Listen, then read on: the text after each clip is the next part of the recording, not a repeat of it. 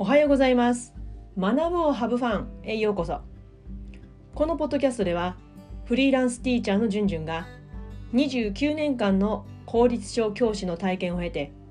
大人になっても使える学び方を世界中の子どもたちに届けたいという思いのもと現在 YouTube、ポッドキャストで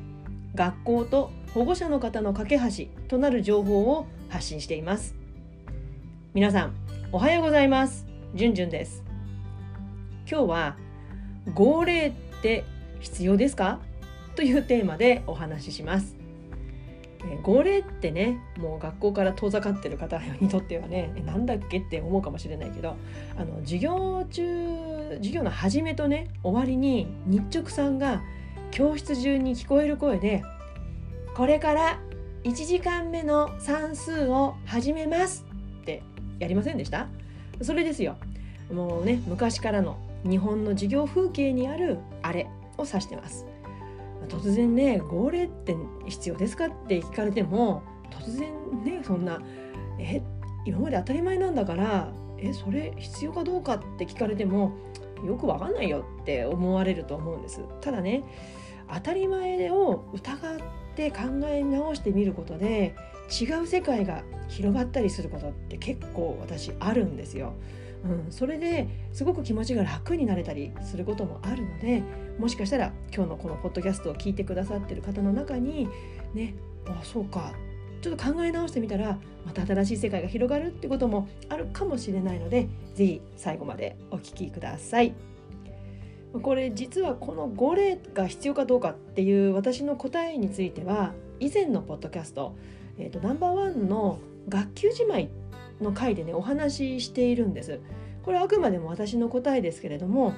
号令はなくても大丈夫という考えに今のところは達していますもちろんこの後変わるかもしれないけれども今はそう思ってます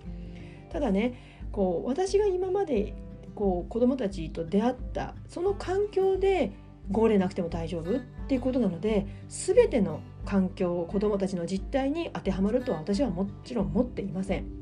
うん、ただこのような結論に至るまでは私も授業の号令って当たり前だよねって思ってたし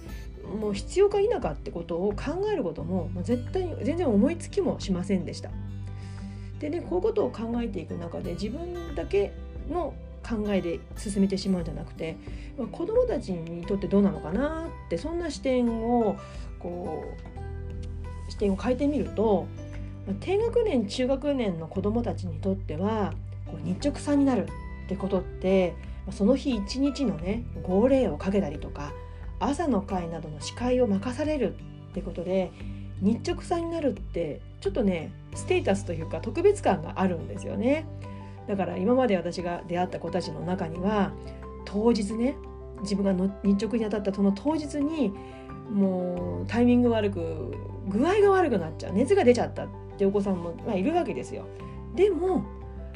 もう泣く泣く絶対もう行くんだってお母さんにねお願いお願い私今日日直さんなの行かせてみたいな感じでで連絡書に「先生すいませんこの子日直なのでどうしても行くって聞かないんです途中で早退させてください」みたいなことが書いたりあったりすることも過去私のクラスでは何度かあったんですけれども、まあ、子どもたちにとってはねこう自分がその日の主人公になれる、まあ、子どもたちにとっては晴れの日ですよね。まあ、人前でね声を出したりみんなの方に顔を向けてお話をするっていう緊張感を持った役割を担うっていうのはもう大切な学びの場になっていると思いますだからこそそういうシステムが昔からあったんだと思うんですねそしてその役割を一人でずっと担うんじゃなくて交代交代で全員が担うということでみんなの役に立てるっていう貢献感を味わうことにもつながっていくだから小学校段階では日直さんという仕事をね一人一人が担うという意味を私は十分に認識しています。ただその一方でね以前こうシェアした学級自慢の回でもお話ししたようにこの号令を子どもがかけるということで授業のスタートと終わりに一定のねタイムロスが生まれてしまうということも事実としてあったんですね。うん、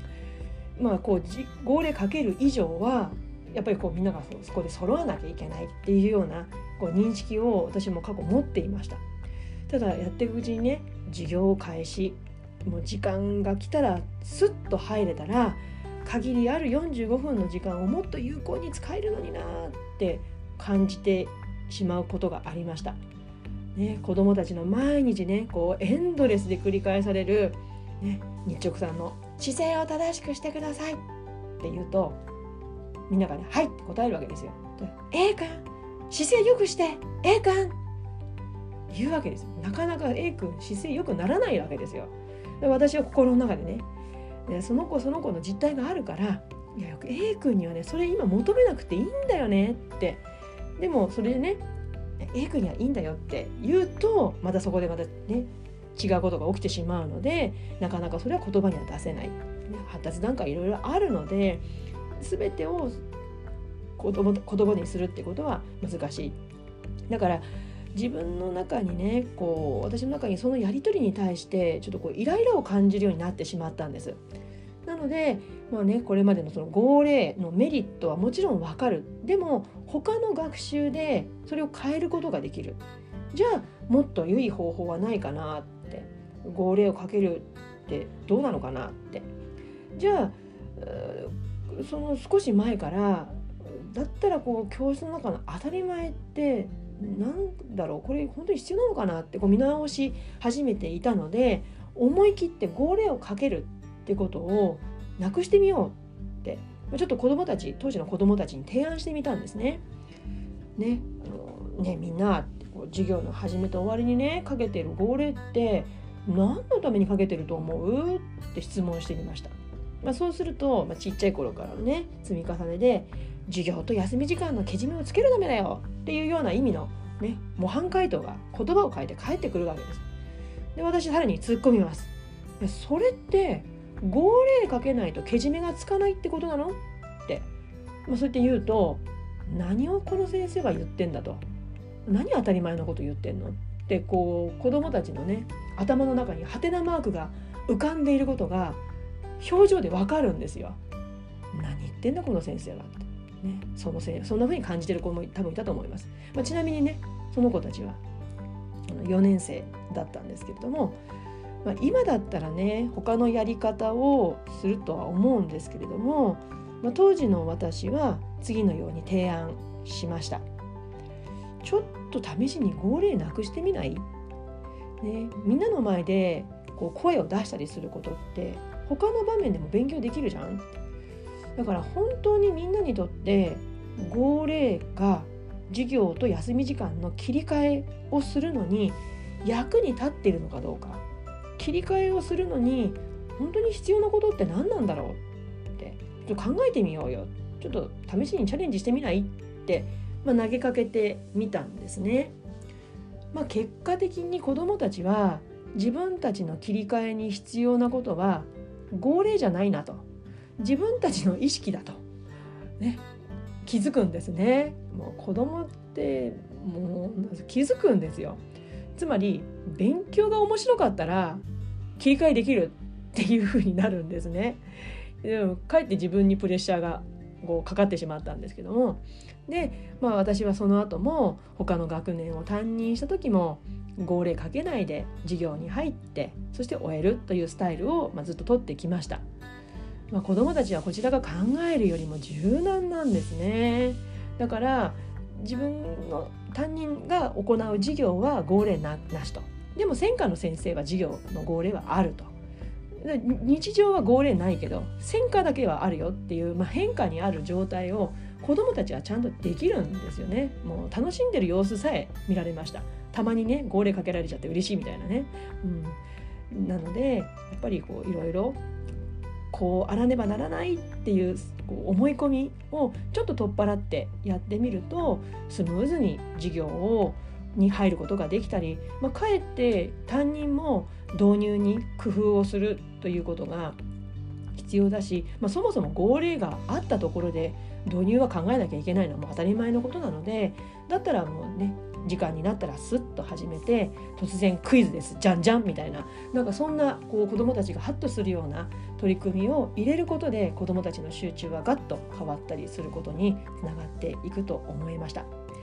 えー、今日はね号令って必要ですかっていうテーマでお話をしました。あの繰り返しますけど私は別にね号令なくせとか号令撲滅とかって言いたいわけじゃないですよ。ただ教室の中にある当たり前をえどうしてこれあるのかなって見直してみるとあなくても大丈夫だとかあやっぱりこういう意味でやっぱりやってるんだなっていうその理由がちゃんと自分の中に落ちる、ね、子どもたちも納得できる。そして考えることで子どもたちもそういうチャンスが与えられるっていうことを、ね、お伝えしたくて今日テーマに選びました。